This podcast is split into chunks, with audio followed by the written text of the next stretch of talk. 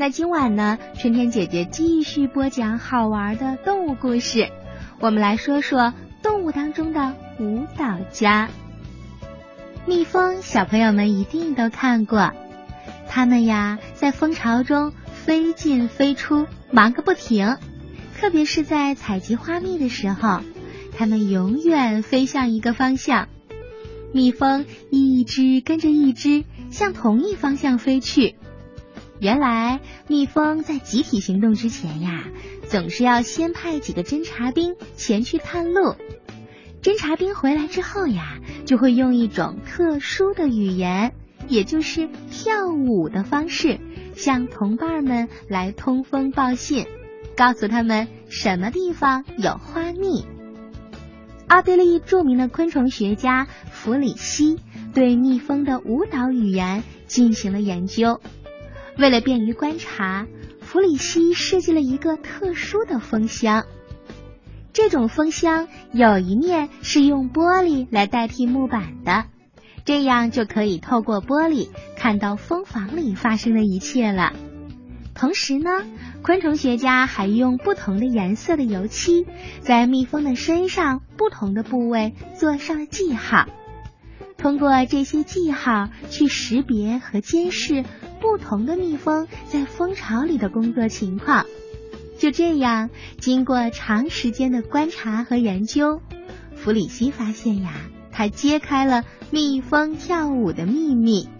如果派出去执行侦察任务的蜜蜂回来以后，先飞一个圆圈，然后再转一个方向，再飞一个圆圈，这就是跳圆舞。那么，这便是报告说，在距蜂巢五十米之内的地方就有花蜜哦。如果侦察蜂先飞半圈，然后直飞回来，换一个方向又飞半圈，形状有点像一个横写的八字。直飞的时候，腹部末端还不停的摆动着。那他跳的就是摇摆舞。如果这种摇摆舞跳得很慢，每分钟只跳八个八字，直飞的时候尾部摇摆的次数却很少。这个意思就是说，花蜜离家特别远，大约要六千米左右。假如它跳得很快。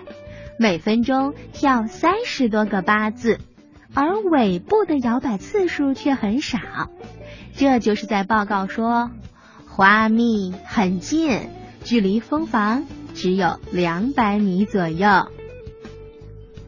蜜蜂的舞蹈动作不仅能报告花蜜距离蜂巢的远近，同时还能指向花蜜所在地的方向。如果跳摇摆舞时，蜜蜂头朝上，向下往上飞直线，这就是说朝太阳的方向飞去就能找到花蜜了。如果跳摇摆舞时，蜜蜂头朝下，从上往下飞直线，这就是报告说在背着太阳的地方可以找到花蜜。根据侦察蜂的报告。蜜蜂便一只紧跟着一只向蜜源飞去啦。可是蜂房的内部是漆黑一片的，在那儿，蜜蜂们几乎看不到侦察蜂的舞蹈。它们又是怎么得到传递的信息呢？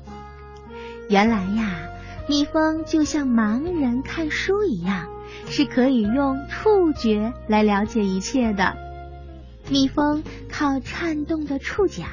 了解侦察蜂跳的是什么舞，动作有多快，从而掌握了全部的情报。对于蜜蜂来说，舞蹈动作不光是领取食物的通知单，而且还是一种非常重要的通讯联系的方式。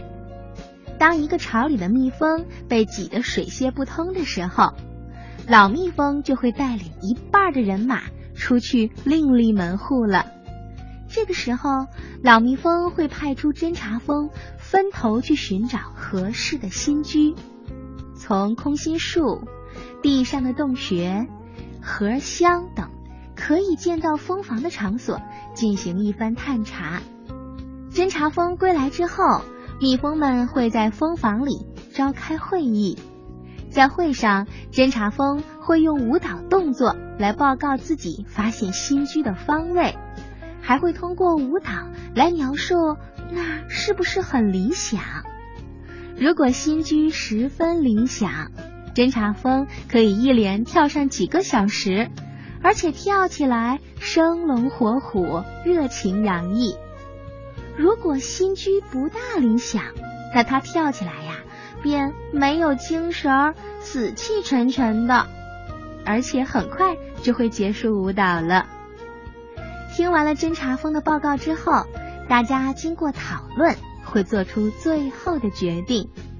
有人曾做过一个实验，在一个平坦的旷野上，预先放好了许多人造的蜂房。结果，从质量最好的蜂巢飞回来的侦察蜂，它会在会上呀，生气勃勃的用自己的舞姿赢得伙伴们的赞叹，然后蜜蜂们就会成群结队的。向那个完美的蜂巢飞去了。鸟类也能得心应手的用舞蹈动作来传递信息。清晨或傍晚，人们在沼泽地会看到丹顶鹤队伍的情景。雄鹤和雌鹤翩然落下，面对面的站在浅水滩上，然后雄鹤舒展双翼。慢挪脚步，开始绕着雌鹤旋转，边转边舞。不一会儿，雌鹤就会舒展双翼，轻巧的踏着碎步向雄鹤走去。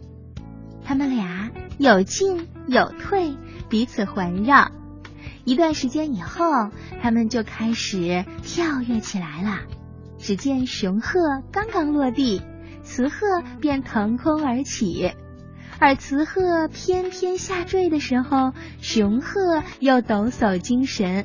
它们一个在空中，一个在地上，来回交换着位置，啊，不约而同的引颈长鸣，仿佛在对天发誓，彼此永不分离。丹顶鹤的集体舞也是非常出色的。黎明后或者黄昏的时候。许多雌鹤和雄鹤在空地上围成圆圈，有的时候站成两三排。